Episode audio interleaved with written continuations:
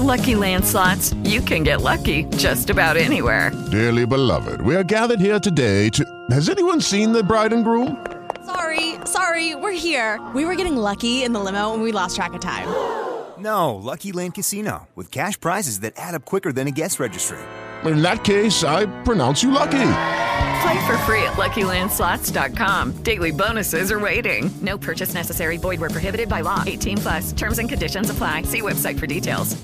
Hey guys, it is Ryan. I'm not sure if you know this about me, but I'm a bit of a fun fanatic when I can. I like to work, but I like fun too. It's a thing. And now the truth is out there. I can tell you about my favorite place to have fun. Chumba Casino. They have hundreds of social casino style games to choose from with new games released each week. You can play for free anytime, anywhere and each day brings a new chance to collect daily bonuses. So join me in the fun. Sign up now at ChumbaCasino.com. No purchase necessary. VGW. Void were prohibited by law. See terms and conditions. 18 plus. Welcome to The Fuzz, where we envision the ideas we'll all be buzzing about in the future. The fuzz. In the future. What will the dogs look like? In the future. Will podcasts still exist? In the future. Will computers take over? In the future. Will we be ultimately free to float about the universe? In the future. The fun starts now, now. Buzz, buzz, buzz. While the things we talk about on this podcast might seem impossible or even slightly insane, so did weekends, leap years, and April Fool's Day at one. And look at where we're at now. We're April fooling our brains out. On today's episode, we're talking about those things that sit on our desks, ding on our phones, and hang on our walls. That's right, calendars. We're talking about calendars. How have they changed in the past? And how will they change in the future? This is an exciting episode, Chad, I think, because, uh, you know, it's not something people talk about a lot. We talk about the history of calendars, but we've never had anyone really talk about what's the future of calendars going to look like. I don't even think we talk about the history of calendars very much. We just look at the calendar and we're like, most people, Yeah. your average American, let's say, looks at the calendar and like, this is what's always been, right? And this is what will always be. Yeah. If you look at the history of the calendar, it's changed. The new year used to be in April. That's one of the reasons why there's April Fools, right? It's one of the things that uh, sparked this episode. We were shocked to find that out, right? When we were looking at the history of April Fools. Yeah. The Gregorian calendar used since 1582, uh, which seems like a while, but in the history of the world, not all that long, right? Yeah. Yeah. Which then led us down this rabbit hole. Since we're going into April, I'll say rabbit hole of time is very fluid. We try to document time, but we're just making this up as we go along. We go around the sun. Maybe we should do daylight saving so we have more light, but we just essentially rolled back time or we go forward in time at certain times of the year, right? It's weird. That's a good point. Like that, you think of like the calendar or time as like a set thing, but it's not. We mm-hmm. just made all this stuff up. We can change it. We can move it forward. We can move it backward. We could stretch it out. We could shorten it. I mean, we invented time and we can essentially manipulate it if we wanted to. Yeah. So that led us, you know, to this uh, idea for the podcast episode. You know, we jumped in our time machines and we are now going to talk about the future, the future of calendars. All right. Let me tell you what I collected here when I took a glimpse into the future. I'll go back a little bit first. So, for most of modern history, as we've discussed, the world has used a solar calendar to keep track of days, months, years, marking periods of time by when the sun rises and sets. Makes sense, right? Yep. But all that changed with the arrival of RD 789 SD9, better known to most of the world as Bola de Fuego or the fireball. Bola was not a natural occurrence, okay? It was rather the result of a nuclear explosion to prevent a massive meteor from hitting Earth, a la Armageddon or Deep Impact, uh, movies we all know and love. Now, the explosion stopped the meteor's collision course, but sent a large, continuously burning chunk of rock into a fixed position in our solar system. Now, while many predicted Bola would bring about the end of Earth, we soon found out that didn't actually happen. What did happen was another source of heat and light in the sky that changed the entire structure of our days.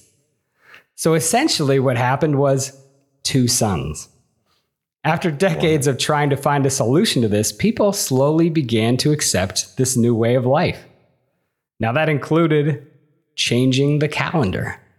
With two sunrises and two sunsets in each standard day, people eventually decided to shorten the length of a day and double the number of days and months in a year. The number of seasons also doubled to include four new seasons Chasm, Hearth, Melt, and Thrive. The Gregorian calendar became the second sun calendar. And in an unexpected way, days became shorter while years became longer. The rise of the second sun. That is. What do you uh, think of that, Patrick? That is insane. I can't even believe. yeah, it's pretty crazy. Man made sun in the sky. to think of the Earth with two suns is kind of a crazy concept, right? You've seen it I mean, in Tatooine at it. Yeah, yeah. You've seen it oh. in like sci-fi movies and stuff like that. But to really think of our world, our world today with two suns would be really weird, right? I mean, yeah.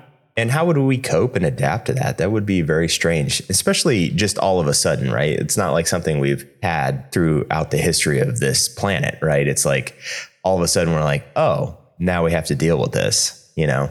Yeah, no, and I like how that led to an adaptation to figure out how to solve the passing of time.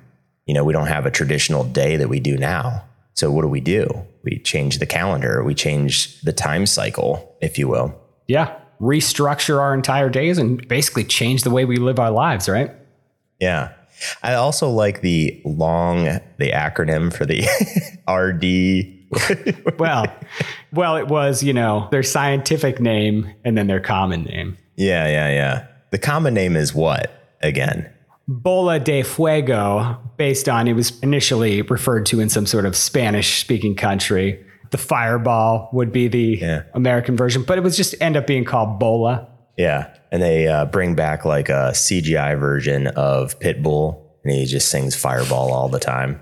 Yeah, yeah, that was that was a meme that goes around a lot when this first happened. Yeah. It's a great premise for a movie, honestly. There's a lot to it because there's the whole first part where you're like, this is the end of us, right? Right. And then there's the whole second part where it's like, okay, now maybe we just are living like this forever. Yeah, it goes from very apocalyptic to a new way of living, essentially. It's not like, oh, doomsday afterwards. It's more of like, oh, we have more day or more, you know what I mean? more, Yeah. We got to adapt to this and people adapt, you know? yeah. Yeah. It's what we do. What we do. All right, Shad, as with all things past and future, the reality is that evolution must occur. And that goes for our method of timekeeping. So, a calendar is essentially timekeeping. So, in the distant future, our human understanding of time will deepen. What once was thought of as a way of organizing a seemingly chaotic concept, the calendar, was constructed to help man keep time. Or, as we've talked about, at least the passing of time.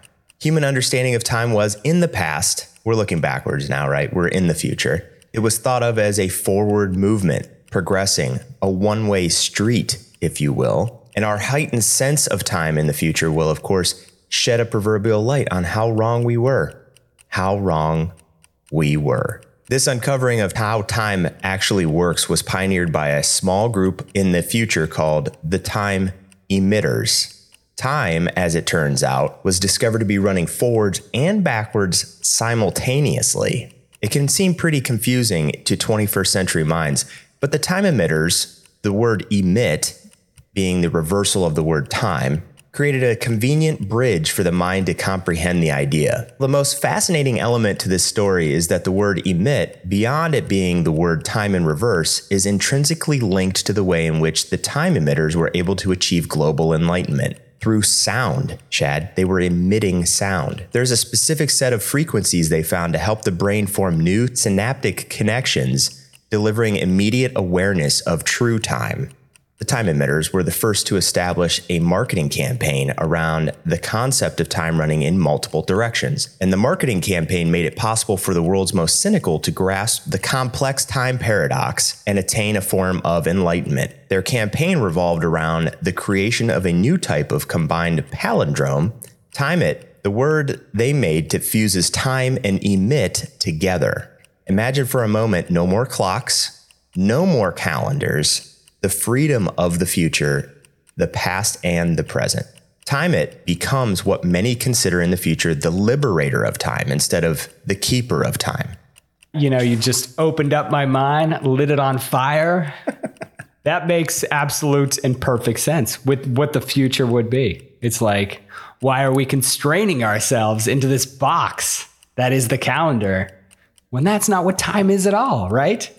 With enlightenment comes the new sense of understanding. We're seeing time in a totally different way because we're so linked. Our human psyche is so linked with sound, and that sound can help speed through enlightenment. Talk about something that could be like a whole thing in itself where people are like, well, I kind of get this. I'm not sure. And then they hear this sound and they're like, it opens up something new or something else clicks in the brain. And then they're like, oh, now I understand something in a new way, or I can see things in a way I couldn't before just from hearing a sound. That's a really interesting idea. And maybe like a, you know, a whole story in itself can like emerge just from that simple idea right there. That's good. And their marketing of themselves, their naming, it's all very good. So not only are these people, this group, opening the minds of the world, they're also savvy marketers. So they right. knew we can't just, you know, spread this philosophy. We need to market this stuff. Yeah, because if you think about it, like we were talking about when they changed from the Julian calendar to the Gregorian calendar, mm-hmm. the first of the year went from April to January. There were people who accepted that, and then there were people who didn't, and they called them fools. And that was their form of marketing, right? It was like, no, this is the right way. I think with all things like that, if you were going to make a global change and try to get all of humankind to sort of follow this, you would have to come up with a marketing campaign, something that people understand clearly. Pretty brilliant. And I love the thought that, you know, sometimes the thing that comes next is no thing at all. You know, right. it's the elimination of the thing that we've had forever. Yeah. So together, I think these two futures are really interesting because we evolve those same structures that have kept us keeping time, the passing of time. And like so many of these episodes or futures we talk about, you know, it's not one or the other. It can be one and the other. Yeah. It's not immediate to each other. It could be one and then the other one a long time after the other. Yeah. The distant future, they might seem, as we say, impossible or even slightly insane. But so did a lot of things in history. So, yeah. Remember, the future is an infinite timeline. We've got a long time where these things can occur on. So, uh, all these things can happen. Yeah. And did happen all at once. And will happen. That's right. All right. Well, we hope you enjoyed that. That's all for this episode of The Fuzz. Tune in next time for more of tomorrow's buzz today today. Today.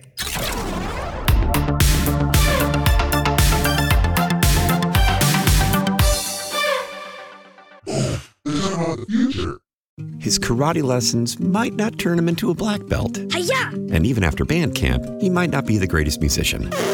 But with the 3% annual percentage yield you can earn on a PenFed premium online savings account, your goal of supporting his dreams. Thanks for everything, Mom and Dad. Will always be worth it. Apply today at PenFed.org slash savings. Federally insured by NCUA. $5 minimum to open account. To receive any advertised product, you must become a member of PenFed. PenFed's got great rates for everyone.